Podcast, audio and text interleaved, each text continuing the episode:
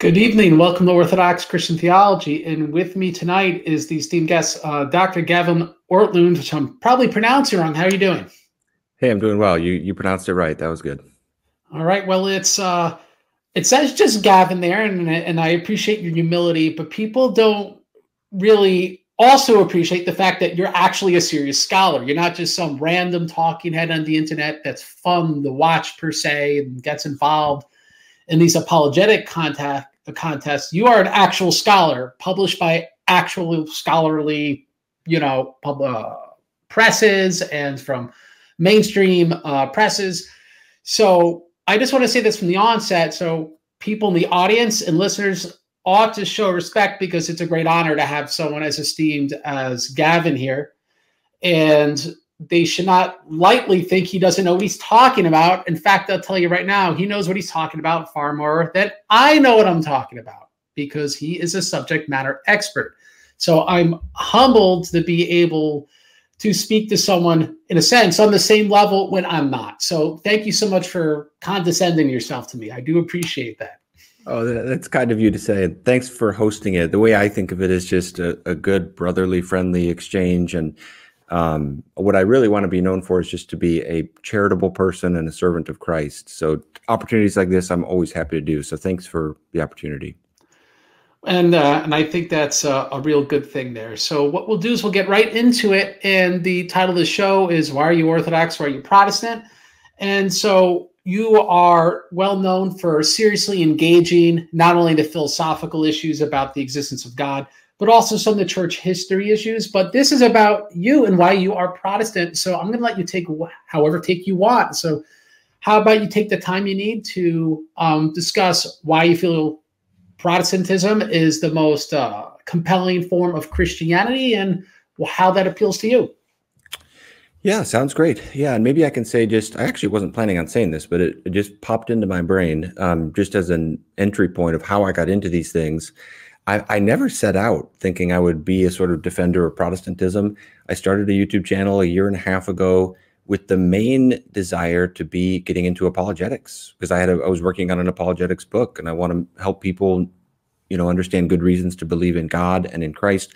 I've sort of been pulled into this and I'm happy to do it. I think it's important work to to dialogue to to represent our traditions and so forth.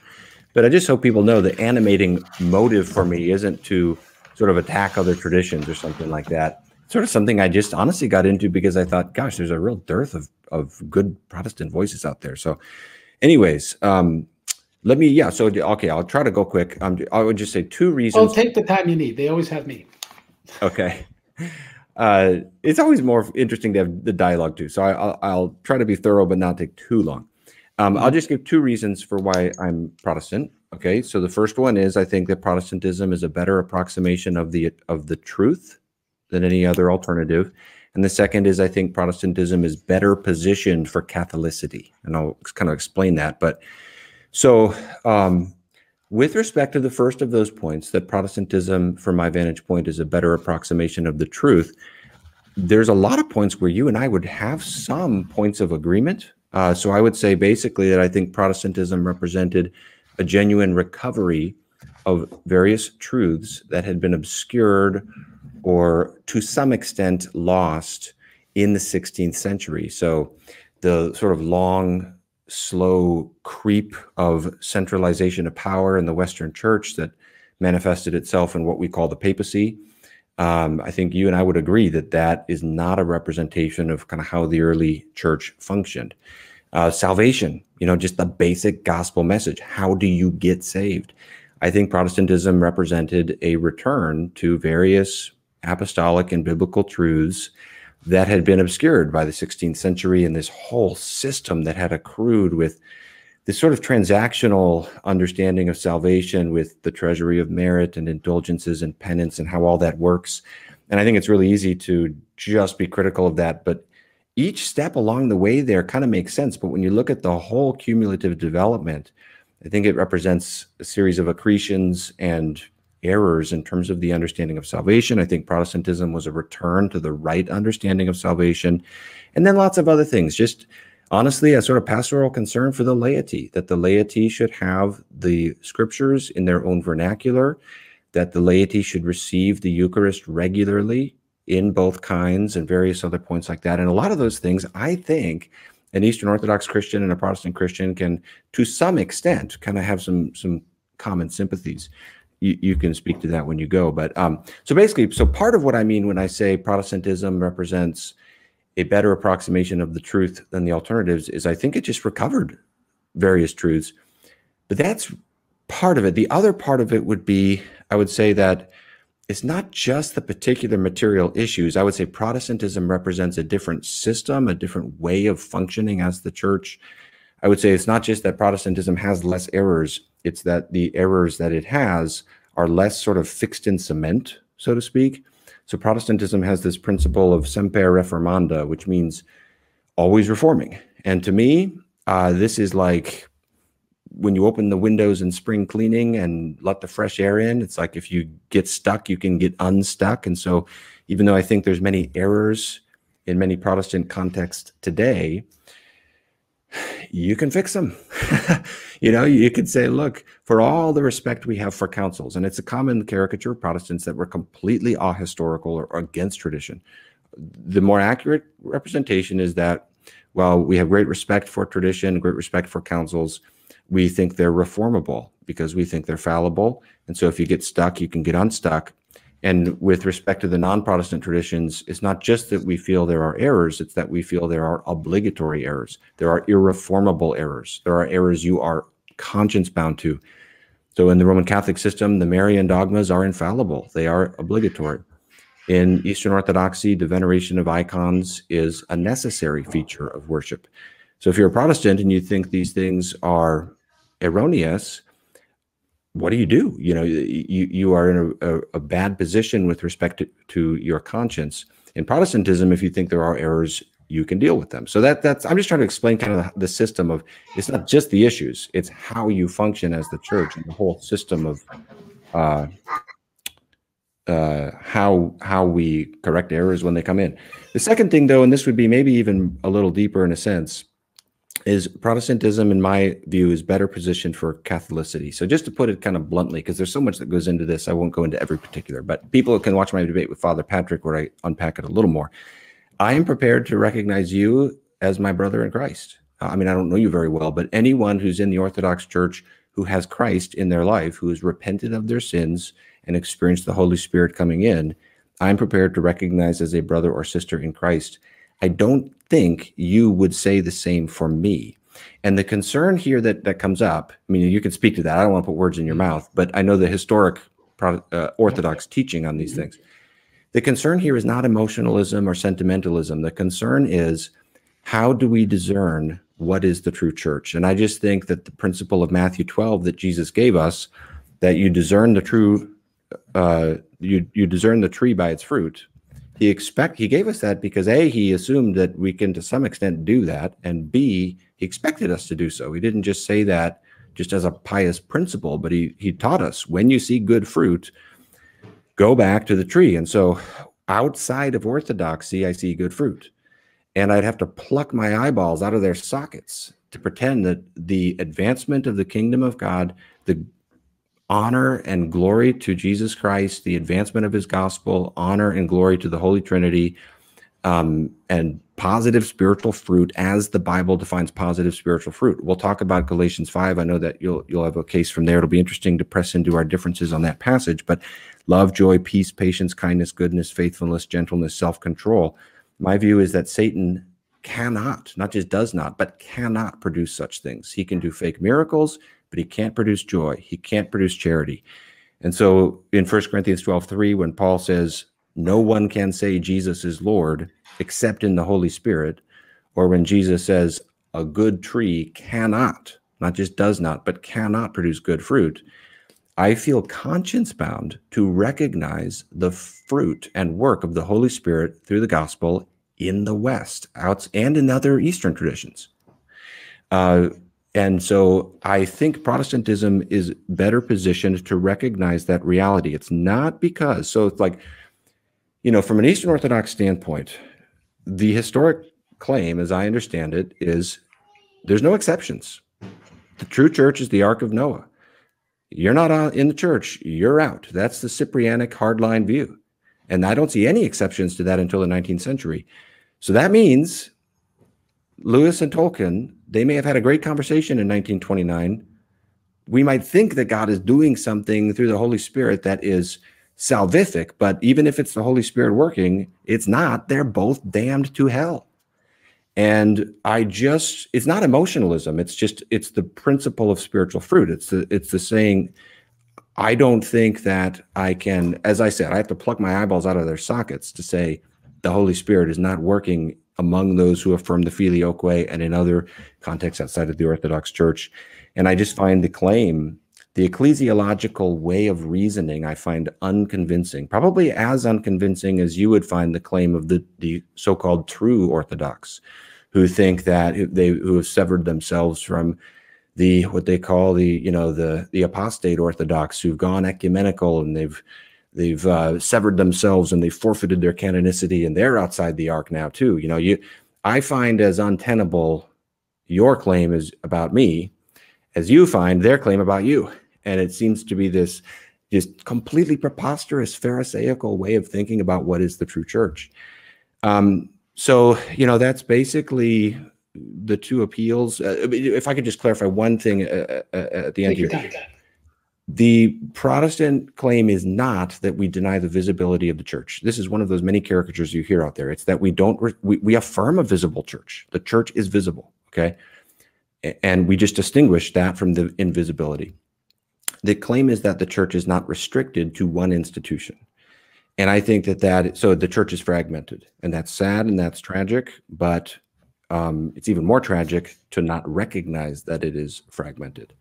And I do see as sectarian this way of thinking that it's just us, everybody else is out. Uh, we're the one true church, everybody else is out just because of the institutional boundaries. Um, so yeah, that uh, you know the, the the essential impulse in my heart is look, I'm not a super genius. I appreciate your kind words. Yeah, I work my I do my best. I work I'm striving for truth. I'm striving to follow Christ. I, uh, there's a few things I'm pretty certain of. I'm pretty certain God exists. I'm pretty certain Christ is risen from the dead. I'm seeking to follow Christ to the best of my ability. The best way that I can do that and honor my conscience is as a Protestant for for those two reasons. So I'll stop there. All right. Well, being that we have a little bit of time, and I might have to mute you if it's okay, because your microphone. Let's see if we can cancel that noise. Usually, well, echo cancellation's not working, so I'm muting you. so anyway, I'll just get right into it, which is I believe the reason I'm Orthodox really has to do with me coming to the realization of the following, which I'll lay out right now. I believe the scriptures are materially sufficient for salvation, that either typo- typologically or literally everything, every doctrine, the Orthodox Church, every doctrine necessary for salvation is in those scriptures. But the Holy Spirit leads the church into all truth and must be understood how they were always understood. There is a succession of doctrine. We are deadened by sins, our hearts are deceitful. So we rely upon the grace of God to understand the scriptures. And so we look to Christians who have the Holy Spirit that have understood these scriptures. It should not change the apostolic deposit faith was given once and for all, as it says in Jude. So this is something we feel that exists at the beginning and has always existed because God has preserved his people. Now, I knew this from reading history that schism is considered by all the fathers a damnable sin. But let's be honest, I'm not, I'm an American. That sounds crazy, right? My sensibilities are telling me that's crazy. I cannot possibly believe that according to my own wisdom. And so if it was not in the scriptures, I wouldn't believe it.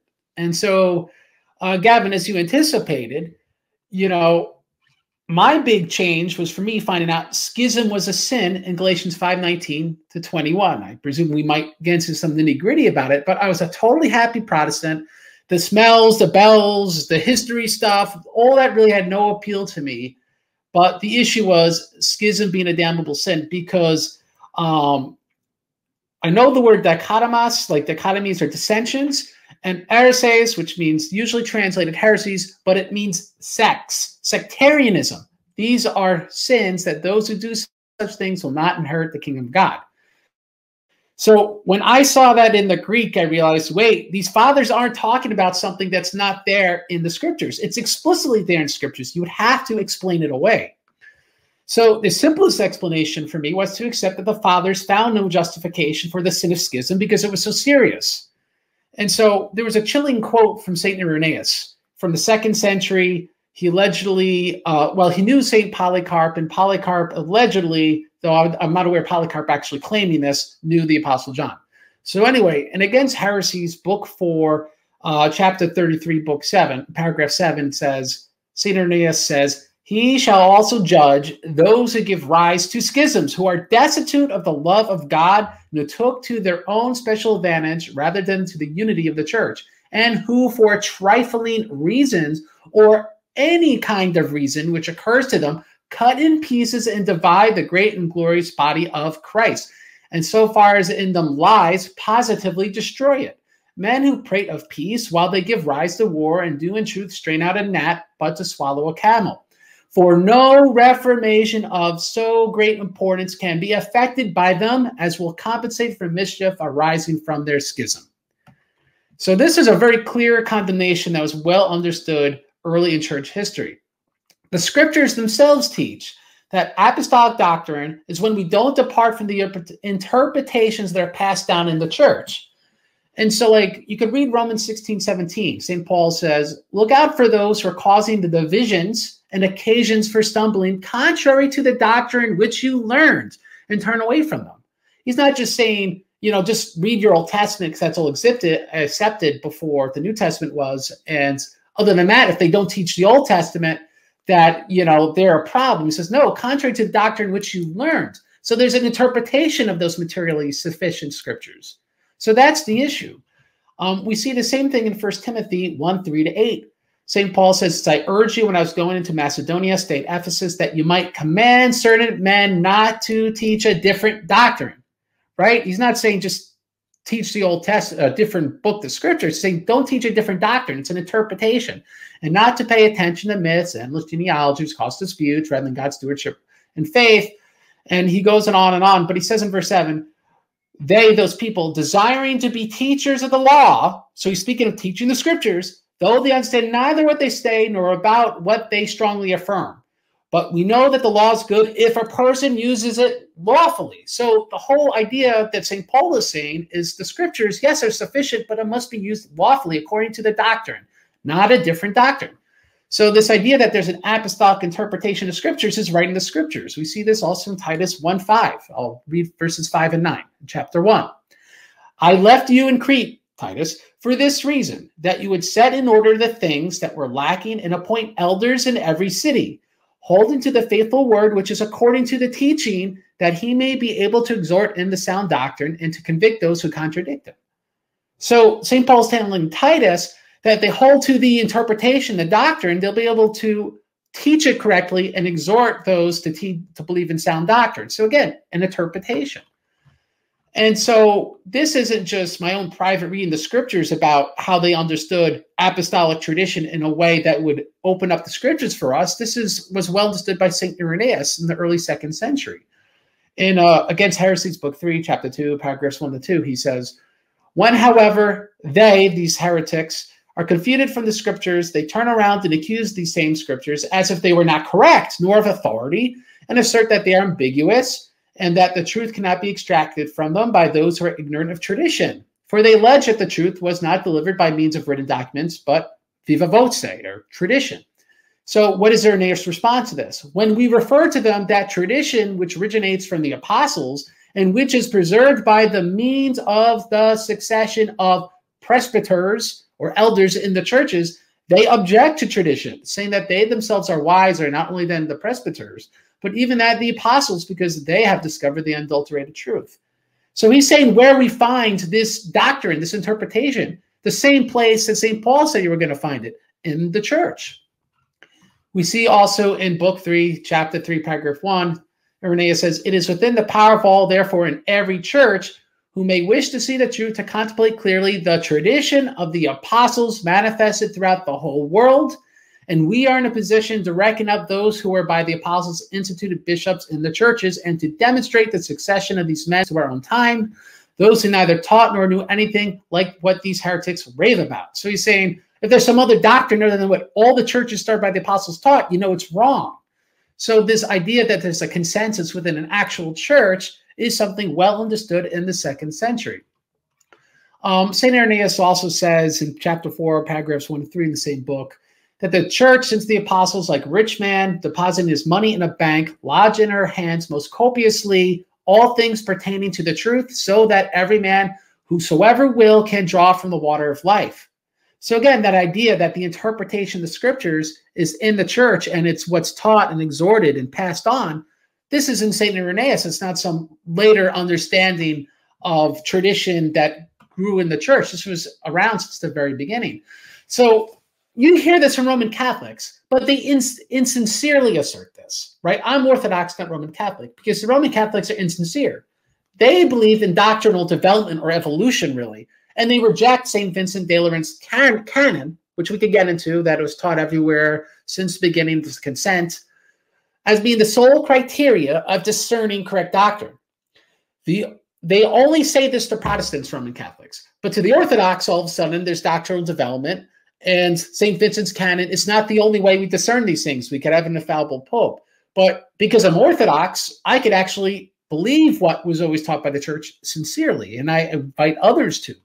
So let me wrap this up real quick, which should be I have since found, becoming Orthodox, that when it comes to every doctrine and spiritual principle that the Orthodox Church teaches, it's always the simplest explanation of the scriptures teach and how the scriptures were always interpreted. I could simply accept the scriptures at their word. So to me, those who try to defend orthodoxy by denigrating or cutting down the scriptures do a great disservice because the orthodox doctrine is the simplest interpretation of those scriptures. And there's lots of other stuff that's great about orthodoxy, right? Better worship, the better prayers, better spiritual principles.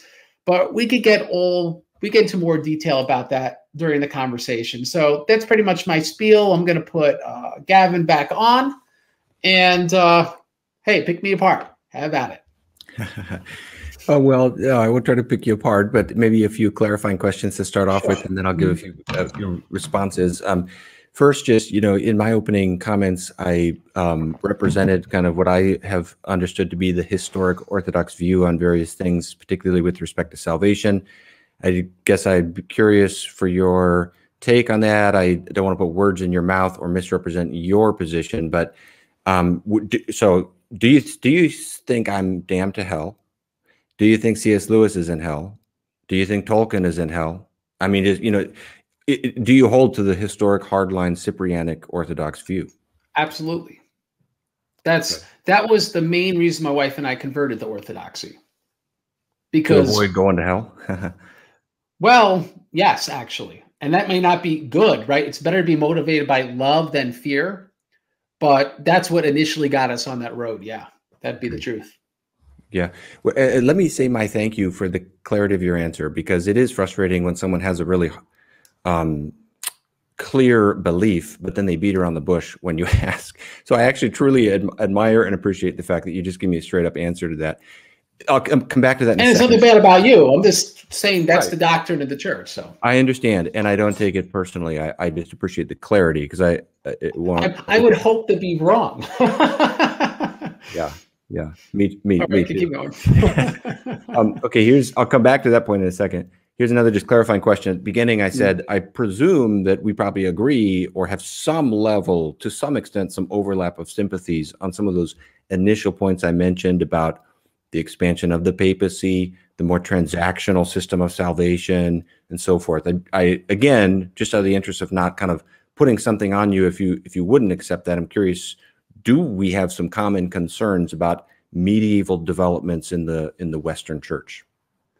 Absolutely. Um, my opinion, I'll be extremely succinct, is that the Eastern doctrine of salvation being a participation in union with Christ, like you'd read in Romans 6, in the West historically had the language of merits, but I believe was understood according to Eastern sense. But as time went on, merits become almost transactional, that you're earning your way to heaven, and one can absolutely not earn their way to heaven. And so the, the Protestant Reformation was this reaction against the just horrible excesses within Roman Catholicism. People pretend indulgences didn't exist, all this nonsense. Uh, but again, it was divorced from the Orthodox Church. So you kind of go off in this anti Roman Catholic, but really it's not towards the Orthodox direction, it's in this third direction, is how we would understand it. Right. Okay. Yeah. Okay. Good. Okay. Well, tell you what, how about I give sort of two responses to your comments and then I'll pause and let you interact with that? Does that sound okay? Sure. Go right ahead.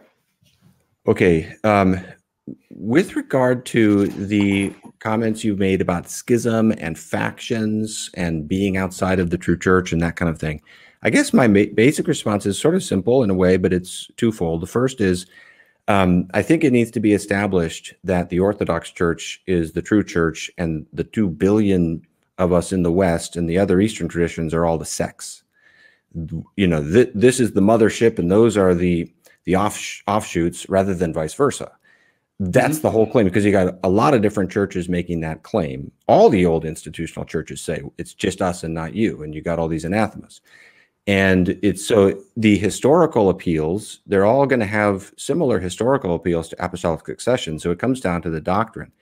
And I, I probably is going to be too much for us to sift through every point in this dialogue. I guess I could state my big picture concern that I don't accept that the Orthodox claim is compelling to be the church that has maintained true apostolic doctrine. And I think issues like the filioque and the veneration of icons would be examples of where I don't think the Orthodox are right to say we're the mothership and they left us. I think things like the veneration of icons, gosh, I need to put it as strong as I think all the evidence in the first 300 years of church history goes through use of religious imagery, but not veneration. And so the that's the first point is we have to say who is you know who's right and who's wrong when there's a split. Who, who's the true church and who's left the true church? And that's a whole knotty area we need to walk through. I mean, I'm not trying to resolve that right now. I'm just trying to kind of flag that right now. The, the second comment, though, is where I really want to press things. And this is where I would probably most strongly feel a concern about what I regard as kind of too black and white or too all or nothing thinking about the nature of schism. And so, what I would say is um, going from Galatians 5, which I know is a passage that's important to you about um, the Greek word heresies or factions, okay, or however you want to translate that. Um, there's one other occurrence of that in Paul's writings in 1 Corinthians 11, where he references the factions in the church in Corinth. And he nowhere suggests that one of these factions is the true church and the others are not. Rather, he refers to them all as a part of the church in Corinth. You also have other splits or divisions or separations, formal separations in the New Testament that don't result in You've got now one side is the church and the other side isn't the church. Paul himself, there's a sharp disagreement with Barnabas in Acts 15, and they split up. And yet it doesn't mean necessarily that Paul's in the church and Barnabas is out. Within Orthodoxy itself, there's lots of divisions. Most outstandingly, the Moscow Constantinople split, but also what I referenced earlier, that you got lots of people who make the exact same argument against you that you make against me the true Orthodox, who say you're outside of the canonical boundaries.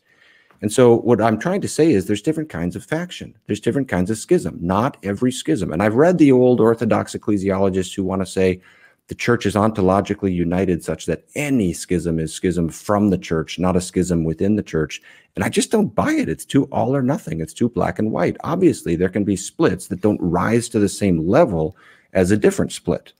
And that same mentality is what I see in the true Orthodox against you. Now, let me just give an example from Cyprian. So, Cyprian is probably one of the most hardline people that people can appeal to, and the fathers who are making this argument of if you're outside the church, you're out, and so forth. What I would want to say is the church fathers are functioning in a context where the splits they're talking about are not the same as a 1054 split between the East and the West or the various other splits. I'd even say the fifth century splits. Cyprian is talking about, um, so for example, in his famous statement that you can't have God as your father without the church as your mother, that's in chapter six of On the Unity of the Church. This is a book addressed to Novatian.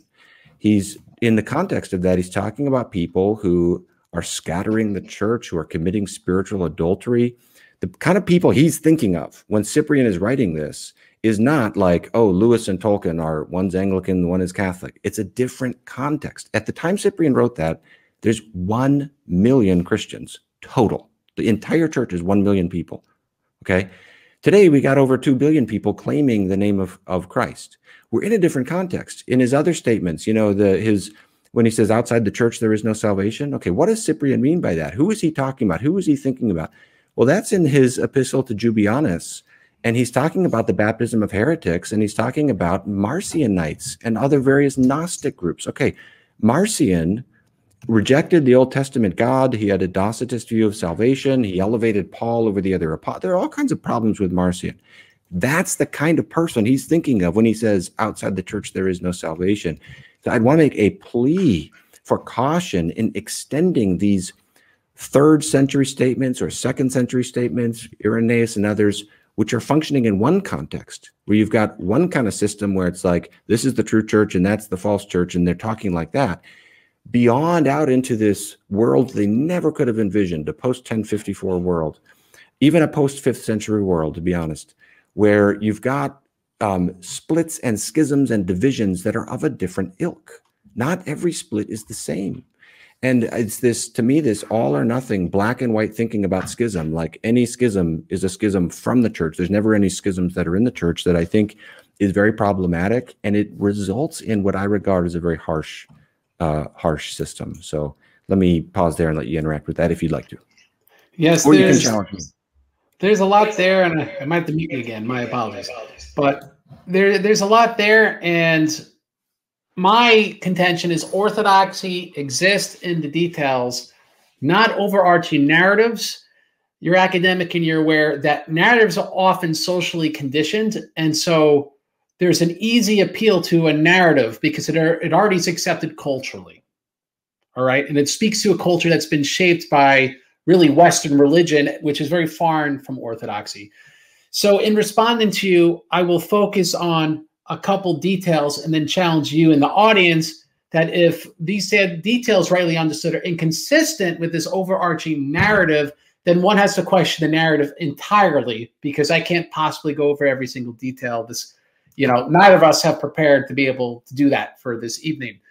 So it's only a tiny little taste of that. And so, as for your first point, you speak of, well, orthodoxy needs to really have what was clearly the original doctrine, the scriptures and apostolic doctrine.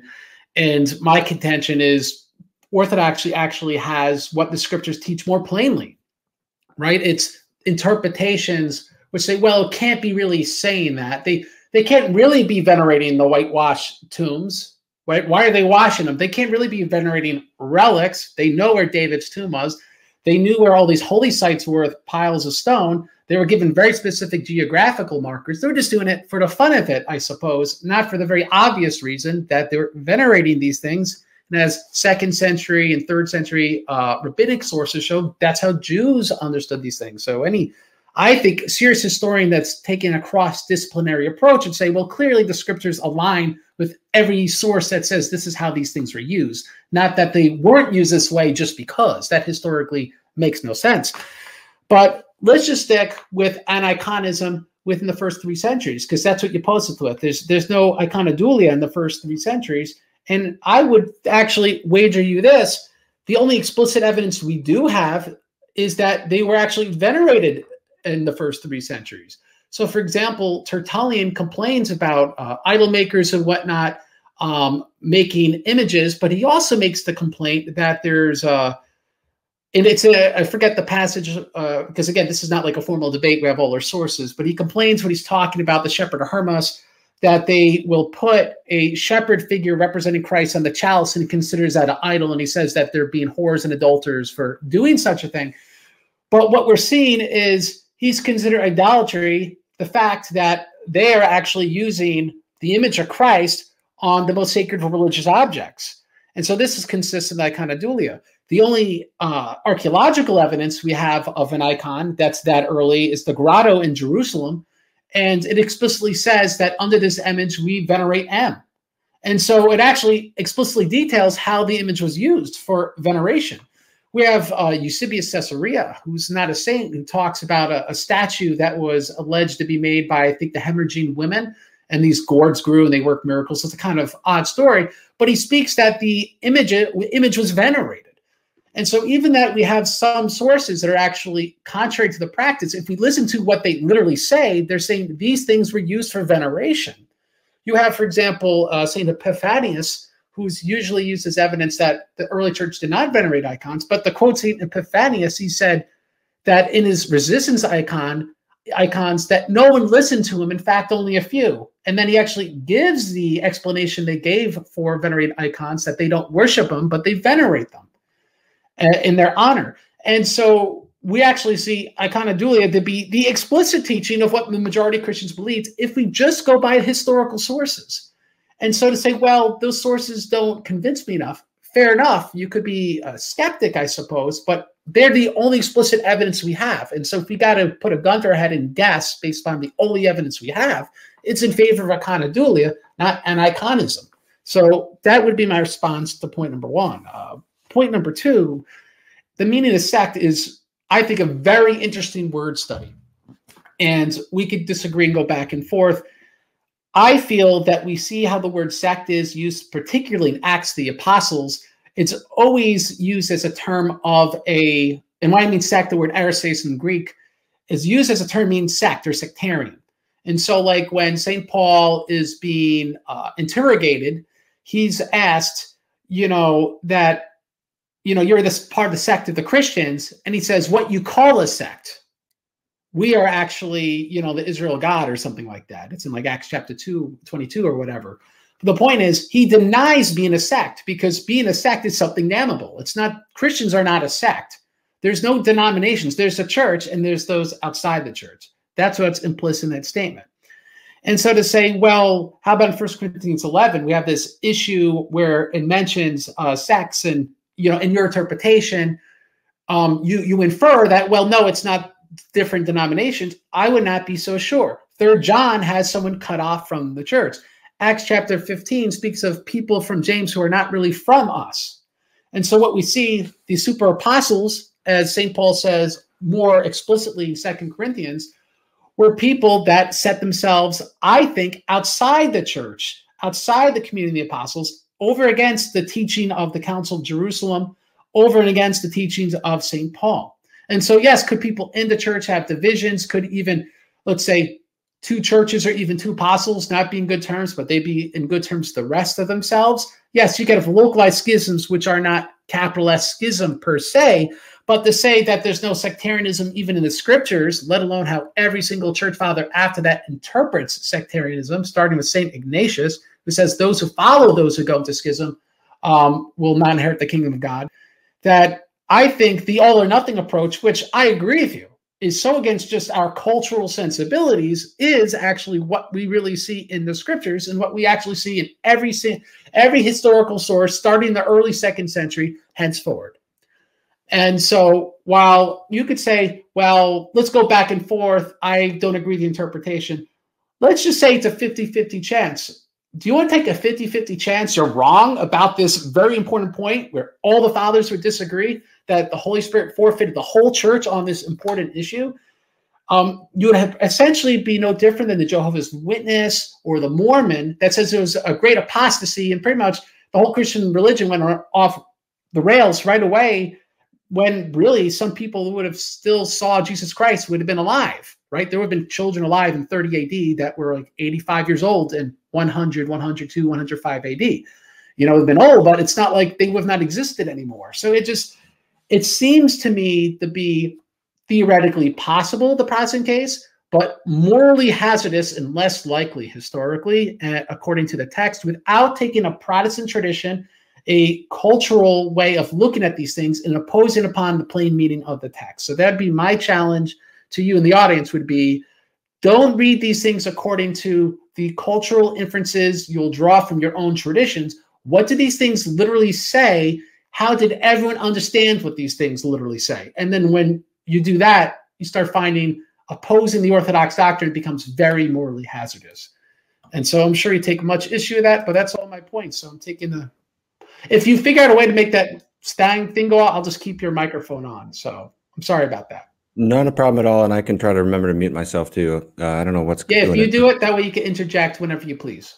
Okay, great. Okay, sounds good. Um, yeah, I'll, I'll just brief uh, three brief re- responses. Um, first of all, I want to clarify a few points where I wasn't couldn't tell if you were describing my view or not, but if you were, I want to clarify areas where I think it was a misrepresentation. The idea at some point in there you mentioned like no, the idea that there's not a full sale schism uh, conception of that in the New Testament. I don't affirm that. I'm not. I'm not saying it's never a schism from the church. I'm just saying it's not always a schism from the church. Secondly, just there was some language about the Holy Spirit forfeiting the church or the church going off the rails. I want to continue to belabor this point that that is not. I'm not saying you were describing that to me, but just in case someone hears that, just to clarify and be totally clear on this, it is emphatically not my position or that of any uh, magisterial reformer or major mainstream Protestant tradition that the Holy Spirit left the building, the lights went out, the church fell off the rails. Any kind of wholesale idea like that is a caricature. All Protestants maintain is that there are degrees of error, which is, I think, just common sense. Not every sin is of the same rank. Not every theological error is of the same rank. And errors came into the picture. It doesn't mean the true church ever vanished. I believe the true church persisted for every nanosecond between the first century and the 16th century. So any thought of the church falling away or something like that, I just want to clarify that is emphatically not my position. Um, I'll speak to icons and then I'll speak to First Corinthians. Um, icons, uh, it's probably too much for us to parse all of this, but I would just state summatively my disagreement that there's a good case for icons among the early fathers. Um, if people want to look into this, Paul Alexander has a good book where he reviews, especially the second century sources, but also first century, third century. And I would just summatively say, in Origen and Lactantius, even later people later on, it's not only the case that uh, the early Christians are against the veneration of icons, some of them are against any use of icons. It's seen to be a distinctive hallmark uh, way you tell Christian worship from pagan worship. And I think the historical record is very clear on that point. On schisms in, in the New Testament, I would say I find less relevant to determining the meaning of the term in Galatians 5 reference to Jewish sects in the book of Acts or other things that Luke will write about, and more relevant, Paul's use of the same term because he's the same author writing in First Corinthians. And I just think it's not the case that in First Corinthians 1 and First Corinthians 11, the factions in the church of Corinth mean that only one of the groups is the church and the others are out of the church. Let me just read what he says in 1 Corinthians 1, starting at verse 10. I appeal to you, brothers, by the name of our Lord Jesus Christ that all of you agree, and that there be no divisions among you, but that you be united in the same mind and the same judgment. For it has been reported to me by Chloe's people that there is quarreling among you, my brothers. What I mean is that each one of you says, I follow Paul, I follow Apollos, I follow Cephas, or I follow Christ. Is Christ divided? Was Paul crucified for you, or were you baptized into the name of Paul? It just sounds to me like he's talking about people who are all part of the church who need to agree with each other. They he calls them brothers. He says Christ was crucified for them, and he says to agree. And he doesn't seem to indicate that one of these factions is right and the others are out of the church. So it seems to me just, but, but the, honestly, the point I'm trying to make right now to me also just seems common sense. Not every schism is of the same rank. Christians can be united. In the Orthodox Church, there's a lot of schism. There's a lot of disagreement. There's a lot of formal separation as I've referenced with the true Orthodox. And then there's other things as well that people frequently speak of. So that would just be my pushback, especially on the idea of schism. I just think the all or nothing definition of schism just doesn't work by common sense or by scripture. All right. So, and I'll give very brief response. So maybe the conversation going to quick in a different direction. But I, I feel that not saying you were intending to do this, but what you said uh, sounded like an appeal to authority. I think when we really read Origen in sufficient detail and others, what we're not seeing is them saying the difference between Christians and everyone else is, for example, that the everyone else worships these images and venerates these images, and Christians don't. To use Origen as an example, Origen says Christians don't have altars and images, right? Now, if we took that literally as the aniconist view would demand, then that means there are actually no altars in churches, which would actually not only contradict first century archaeological evidence, we actually have in Pompeii a Christian altar, um, but it would contradict the word altar being used by St. Ignatius, the word altar in Hebrews chapter 13, I, I don't think any historian seriously argues that we're not Christian altars. And so if we already know what Origen was saying was not, well, he didn't mean literally Christians don't have altars. He just means they don't have pagan altars for pagan deities. Well, then in the same breath, he's saying images. He's not saying there's no images venerated. He's saying they don't venerate foreign gods. And so I, I really feel if we take what's explicit, what we actually go with the explicit evidence from the first three centuries, all we have is actual veneration of icons. And this is, I think, very damaging to the aniconist inference because they take an inference and place it above the explicit, documented, and archaeological evidence that we have historically. Um, as for the issue of schism in First Corinthians 1, that's not the word heresy is being used there, if I remember right. It's the, it's the word schism, uh, schismata, uh, which would it, which literally is the word schism, but he's not talking about sectarianism. If we go by First Corinthians chapter 4, St. Paul says, I apply figuratively these things between myself and Apollos. Right? So it appears to me in First Corinthians 1, so as not to overly shame the Corinthian Christians, he's not saying literally there's sects of Peter Peterites and Paulites and Christites and Apolloites. He's saying this because he doesn't want to name the super apostles. He refuses to. All right. So obviously, this is the same controversy that's going between both letters. And this is not something that chronologically doesn't make sense because the person that St. Paul says to excommunicate in uh, 1 Corinthians chapter 5, I think, right? The, the person who's with his stepmother, well, he says, oh, well, bring him back in Second Corinthians. So there's not a whole ton of time between these two letters. And the situation he's writing against, I don't believe, is very different. And so you can say, well, I don't agree that interpretation, but then again, two dueling interpretations which interpretation is more morally safe for the Christian take? The one which everyone right off the bat agreed with, this institutional view of the church, which, by the way, is consistent with the fact that Christ is a real human body, came really in the flesh. He's not divided in different pieces. There's one actual physical body, canonical boundaries of the church. I just think, being that we have no other alternative among the early church other than Tychonius in the late fourth or early fifth century, who was a, schiz- a schismatic from even the Donatist. So he wasn't even communing with them. That we have no one taking that view until the fifth century with uh, with Tychonius of Carthage. I think it's very morally dangerous to go down that road.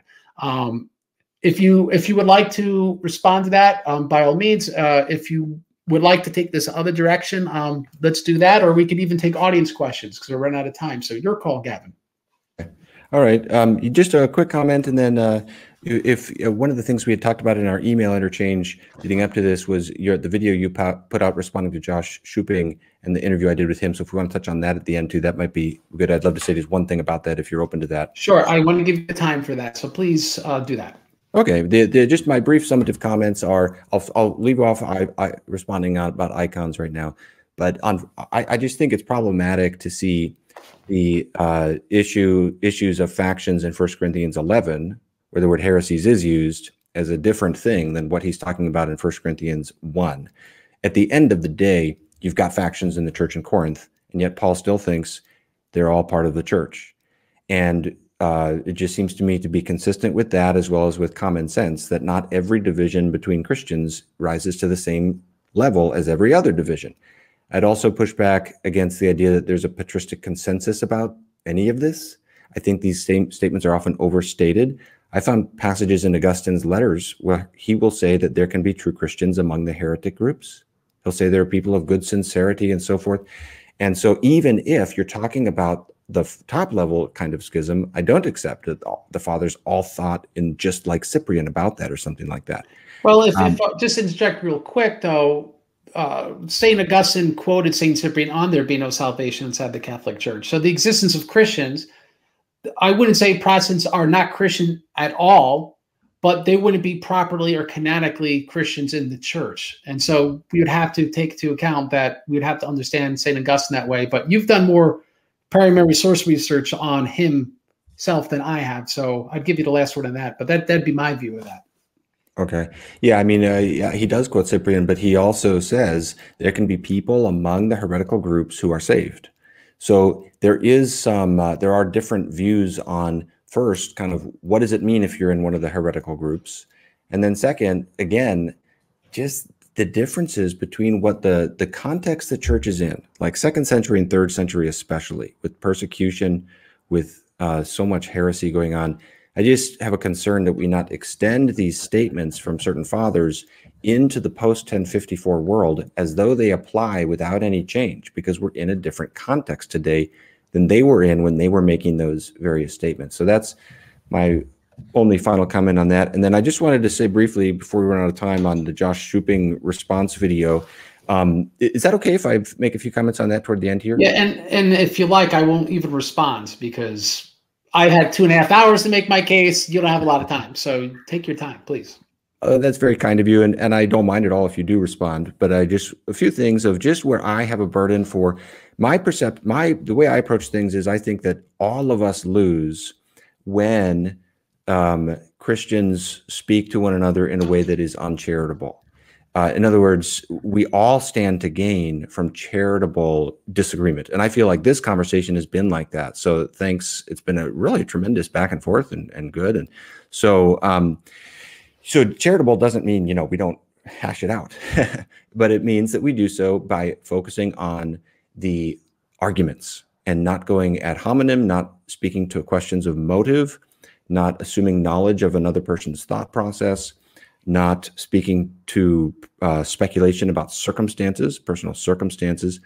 And some of the responses that I saw to the interview that I did with Josh Schooping, I would like to speak to the Orthodox community and express my sadness at the hatefulness of some of them.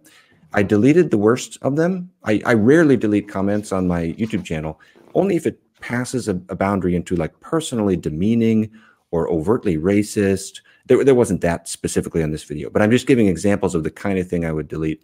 There were some pretty, it was pretty, I mean, I had low expectations and it was still pretty shocking how hateful, uh, just enraged uh, some of the comments were.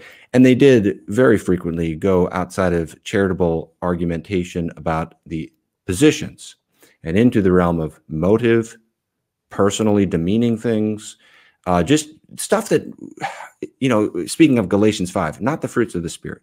Okay. So I guess I just wanted to articulate my concern about that. It, it, what I could say is that there's th 300 million or maybe a little more Orthodox Christians. There's 900 million or uh, uh, Protestants. You know, let's not debate the numbers, give or, give or take. There's a lot. Okay. People are going to do this. People are going to switch from one tradition to the other. It's not actually rare. People do it all the time.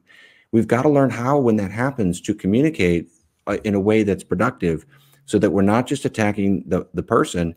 And, uh, you know, it, we've all got to have this mentality of if we're going to celebrate those who come into our tradition, we should allow, we should not be surprised when the other tradition does the same thing. Otherwise, we have a mentality of like, we can celebrate when people join our tradition, but you can't celebrate when people join your tradition. And that to me smacks of hubris. And I would just say, I think the, the best way going forward will be when the, this happens and someone leaves Orthodoxy to come to Protestantism or leaves Protestantism to come to Orthodoxy, my hope is that we'll find ways where we can, with absolute rigor, express and advocate for our position. As you have done in this, as I have done, lay it all out there. Don't hold back on arguing for your position. Say, I think this is wrong and here is why. But we should stay away from the personal. We should stay away from the hateful, the spiteful, the demeaning. All of that makes us all lose. And my final comment is I do regard our interchanges to be touching into the realm of spiritual warfare, not because one side is the angels and the other side is the demons. I don't believe that. Okay. But because Satan stands to gain when we hate each other. And when we communicate charitably with each other, that is part of our uh, com commending the gospel to those who are watching. And so that's an appeal I would like to. And, and what I'm saying now does not touch every Orthodox commenter. Many were very, very charitable. It's a general comment about what I saw in greater frequency from Orthodox Christians than I see from other traditions in similar circumstances, unfortunately. So I, I want to articulate that appeal that we do better at that. Well, instead of, let me say comments that would concur in some way. Um, and before I forget, I would appreciate the citation or citations to Augustine. Uh, I just don't remember seeing that in any of your videos, but we're both very busy men. That'd be a cool thing to have. But anyway, it's I agree with you Um, in fact, I got flack for quoting a saint's life today on my YouTube community page because the point of the story of this saint was that he took in his brother's murder and protected him. And I said, if we can love our enemies like this, apologetics has to get much more loving of their enemies, right? Here's a saint that protected the murder of his brother. And I got flack for bringing that up. like somehow I'm bad because I'm teaching the example of the saints. And so, yes, that's a real issue. Not so much if you go to a real Orthodox parish, but it's sort of overrepresented among the Orthodox community online. And it's something that I do an imperfect job fighting against because I'm very sinful myself, right? Um, I would say this with the Joshua Schooping video. I struggled with that video. And what I struggled with was how do I present this issue, being that a lot of the presentation he gave was personal, and I consider myself good terms with Joshua. Uh, but it's to be perfectly honest, I've listened to that video two or three times trying to say, right, did I go too far here, this or that? And I think some people even misunderstand my comments. Like we spoke about a certain comment that was made about eating pizza in the middle night. And I could see why most people would see that as a nasty comment. But let me say this to my own defense, which is why we can't read into things. The professor that turned me on to Christianity is Dr. Bill Cook. You, you might know him. He's a medievalist. He wrote The Medieval Worldview with Dr. Ronald Herzman. It's uh, Oxford University Press. And in his greater courses class on Augustine, he talks about Augustine having an epiphany that wasn't quite a real epiphany, and he calls it eating pizza in the middle of the night, this and that. So I was using something I learned from him and just saying that expression without like it actually being intended as an insult. And so because there's so many emotions riding on this for so many people, which I think betrays how the lack of confidence in their position. People get angry when they're not confident. It's to compensate for the fact that they they feel that they like feel less secure, and so it's difficult. That's why I really wanted Joshua to come on, um, so that way, like it like it's easier for me, me and you to dis- disagree, but in a nice way. When I don't have to guess what you're going to say, you're right there, right? So it's maybe something that will happen long in the future. Who knows? It's a real struggle, and we all fall short. And I think the Orthodox Christians should have the humility to go that they're not making a good name for themselves and they fall short and we need to repent and we always sin. And just because you have the truth doesn't mean you can't sin and do the wrong thing. So we have to have that humility. So before we run out of time, could you please plug your projects, what you're up to, and your channel and any other closing comments? Yeah, thanks, Craig, for having me on. I really enjoyed it. It was great discussion, so I really appreciate it. I hope we can keep talking. Um, yeah, people could find out more about me on my YouTube channel, Truth Unites. I do one video per week, um, doing lots of different things. I'm I just planned out 2022 the other day, and I'm planning on kind of going into a little bit more of apologetics terrain, simply because of the the book I have that's out in that space and then some opportunities there so that my youtube channel will still touch upon ecumenical dialogue but maybe just one slight uh, reducing of that focus, a, a, slight uptick on on apologetics, Christian apologetics in general.